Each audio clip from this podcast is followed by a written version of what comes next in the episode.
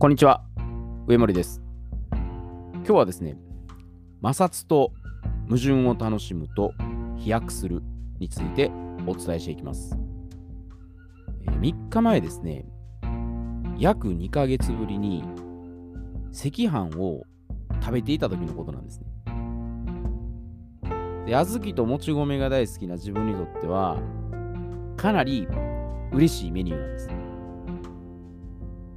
で小豆の程よい甘さともち米の、まあ、ふわふわした食感っていうのがうまくコラボしてあいいなと思ってるんですね。でシンプルなこう食べ方でも、まあ、十分に美味しい味なんです。で、まあ、栗が余っていたので栗赤飯ですね、まあ、栗おこわにしても、まあ、いいかなと思ったんです。でもところがここで問題点が発生するんです。それは何かというと、まあ、食べ合わせを遵守している自分にとってですね、栗を混入するということは、体にいいことなのかっていう摩擦が生じたんです。で、栗は、まあ、ブナ科栗属の、まあ、木の一種で、これ果物なんですね。まあ、フルーツでもあるんですよ。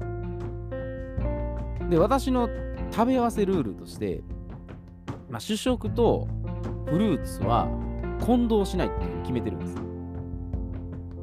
いや一度に1種類のフルーツだけ食べて、絶対に混ぜないってことです。でバナナとリンゴとか、キウイとスイカとかね、そんな感じで混ぜないってことなんです。フルーツはもう1種類だけなんです。で、まあ、これ理由は、これ糖質同士が重なり合うと、まあ膵臓さんに負担がかかり、消化吸収がうまく機能しなくなるからなんです。だよくあるのが、ラーメンとチャーハンによるあの組み合わせはかなり危険なんです。美味しいんですけどね、美味しいんですけど、消化器官にダメージを与えて、糖尿病とか、膵臓がんにつながっていくんです。で、学生時代は、まあ、若さと体力もあって、まあ、少々無茶をしても平気でしたが、年齢を重ねると、そうはいかないです。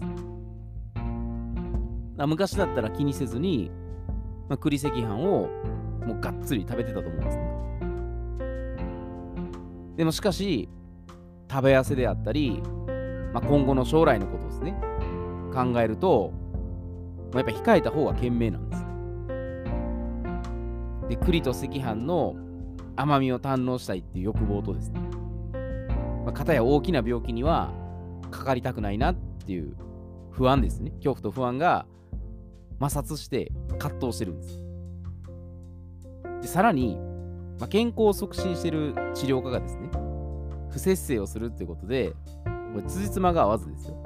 矛盾してる状態にもなるんです。だまさに、摩擦と矛盾の狭間で思い悩んでる状況なんです。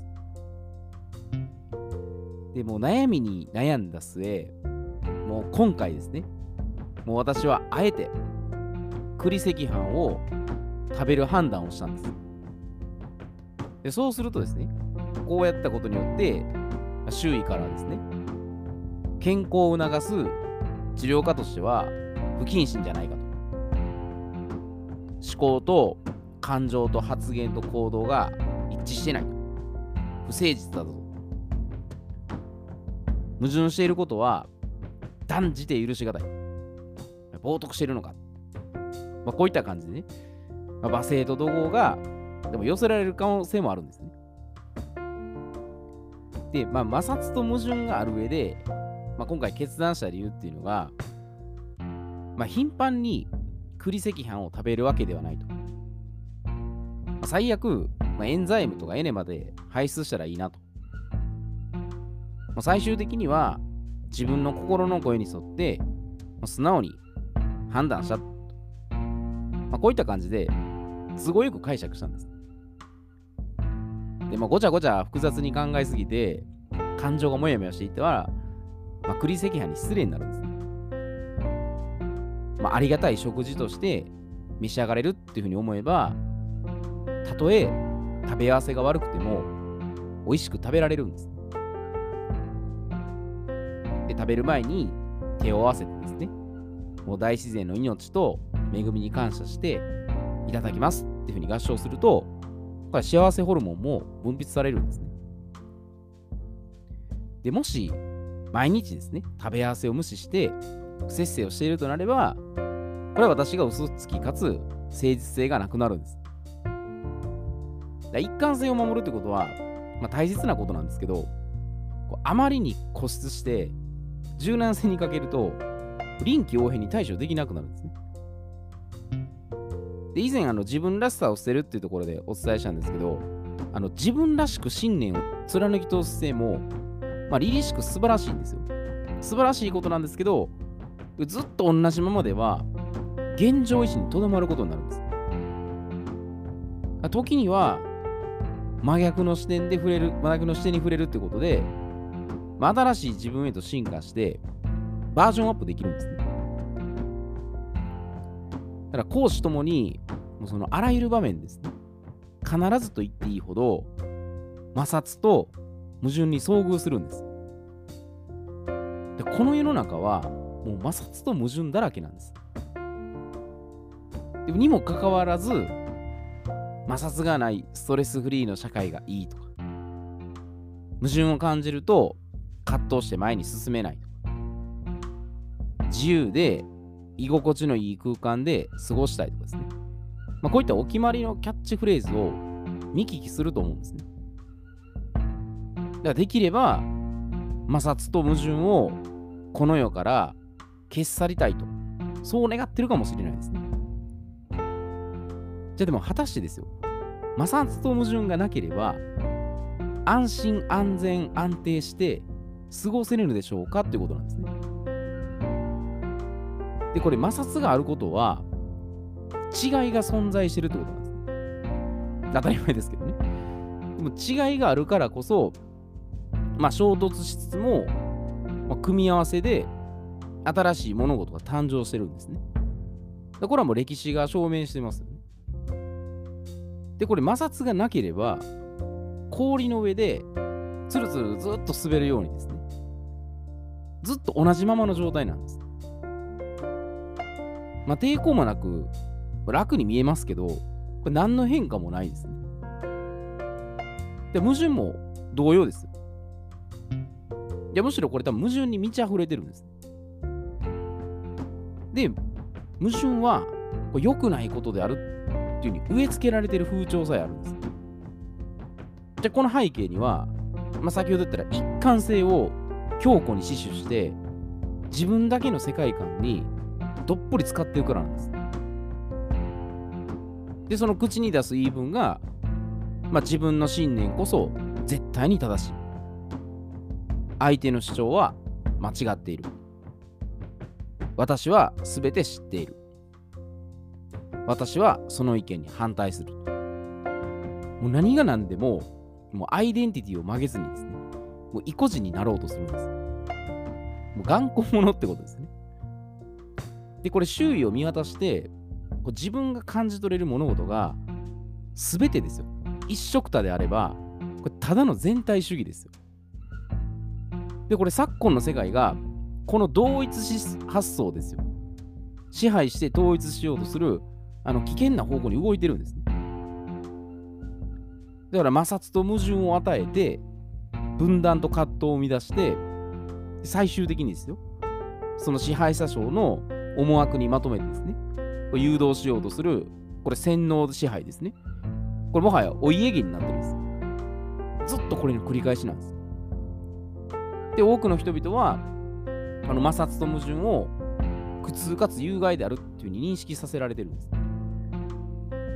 だから連中たちは、その民衆を思考停止させてですね、物事の本質から目をそらすように、で、悪い情報とかを流して堕落させていくんですね。まあ、3S とかそうですね。そうであれば、もう逆手にとってですね、摩擦と矛盾を楽しんで、その連中たちの罠、まあ、トラップですよね、回避して、主体的に面白がればいいんですよ。相反するものとかことこそ統合できる絶好の機会なんです。で、この摩擦と矛盾を、まあ、縫合している概念が、これ何度も出てきてる弁証法とか、最近ではティール組織とか、あるいはトランスパーソナル心理学もそうですね。まあ、こういったものですね。で、これらは、さまざまな対立する事象を踏まえては乗り越えてっていうのを繰り返し、常に変容し続けてるんです。で、じゃあ摩擦と矛盾をうまく活用するにはどうしたらいいかっていうことで、着眼点として、まあ、3つあるんですね。で、まず1つ目が、すべては陰と陽で相反することを受け入れる。2つ目は、すべてをダイナミックに来て、陰と陽の両極端を実践していく。で、3つ目が、陰と陽を融合して、新しい観点で発想する。まあ、この3つなんですね。で、まず1つ目の、すべては陰と陽で相反することを受け入れる。で、これ世の中の流れっていうのが、まあ、二元論とか、二項対立とか、二者択一とかですね。これ西洋の物事の考え方で基準で判断してるんです。もう善か悪か、完全に分離し、まあ陰と陽もそうかもしれないですけど、でもそれを無理やり分けるんです。でそれ一旦脇に置いて、もうそのまま2つがあるっていう認識するんです。まあ、西洋と東洋も相反しますけど、でもそれそれぞれがあるっていうふうに認識するんです。で、感情的にこれ興奮して対立するのではなく、ニュートラルで観察するんです。中立です。で、まあ、正解とか答えを断定するってことなく、グレーゾーンを用意しておくんです。あどっちでもいいのかなっていうぐらいの視点です。感情的になるから興奮して自分の意見に固執するんですね。冷静にここは判断する。で、2つ目が、すべてをダイナミックに来て、陰と陽の両極端を実践していく。で、これ人生っていうのは、もう山あり谷ありで、流れるように動くんです。ずっと同じような静止状態ではないです。ねだからいいこと悪いことも、もう自分にとってかけがえのない貴重な経験っていうふうに捉えるんです。で、いいことだけが貴重で、悪いことが貴重でないってわけじゃないです。もう全て意味があるんです。ですると自分の視点だけでやっぱ偏りが出るので、必ず真逆の概念も体験するってことです。それ触れてみないとわからないことが多いんです。やってもないのに、最初からこうだって決めつけて、自分のことばっかりやってしまうと、全く伸びないです。で、3つ目が、陰と陽を融合して、新しい観点で発想する。まあ、これはおなじみのもう弁証法を使って融合していくってことです。で特にこれ自分にとってアンチとなる分野です。これを専門家レベルぐらいまで調査して、まあ、肉体面とか感情面とか精神面に取り入れるってことです。これ例えば私の場合でしたら、もう現代学、まあ、アンチですね。まあ、アンチというか逆サイドですね。ある意味では敵かもしれないですね。なので徹底的に精査して、これをもう心技体の部分でもう武装しておくってことです。自分だけの視点じゃなくて、麻薬の視点を必ず入れておくってことです。で、ただしこれ、あの注意点として、あの意志力を奪われる内側と外側の摩擦と矛盾っていうのはカットしていきます。で、内側である摩擦としたら、摩擦矛盾としたら、作話とか、言い訳とか、自己防衛とか、責任転換ですね。これはもうカットしていくってことです。外側であったらもうくれくれくん。何でもかんでも相手からエネルギーを奪おうとする。要求する人ですね。まあ、テイカーとか、ヴァンパイアと言われますね。まあ、これは全ても断絶するということです。意志力取られたらそこにそがれるんで、ここはもう容赦なく断ち切っていきます。で、これ言われてるのが、痛み、もしくは摩擦ですよね。矛盾もそうですけど、これ執着、掛け合わせたものが苦しみって言われてます。ですると、この方程式で言えば、どっちかなくせばゼロになります。でな、摩擦とか痛みとか矛盾を消すよりかは、執着をなくしていく方が早く楽になるんです。固執しなければいいんです。だったら居心地の悪い場所に行って、摩擦と矛盾を面白おかしく楽しむと、こう一段と飛躍するってことです。だから摩擦と矛盾を受け入れたら、認識できるんで、無理にその、我を張ることないんです。あ、そういうものだなっていう思えばいいんです。抵抗するからしんどいですね。あ、こういう摩擦なんだなと楽しんで、面白がればいいんです。いやそう分かってもなかなかできないと思うかもしれないですけど、やってしまうと面白いんですね。あ、こういう摩擦、自分今まで違うことがあったんだな。ラフな気持ちでいけば、ないんです。でも固執してるから多分しんどいです、ね。一旦そこ離れて、やってみて、違う方変えたらいいです。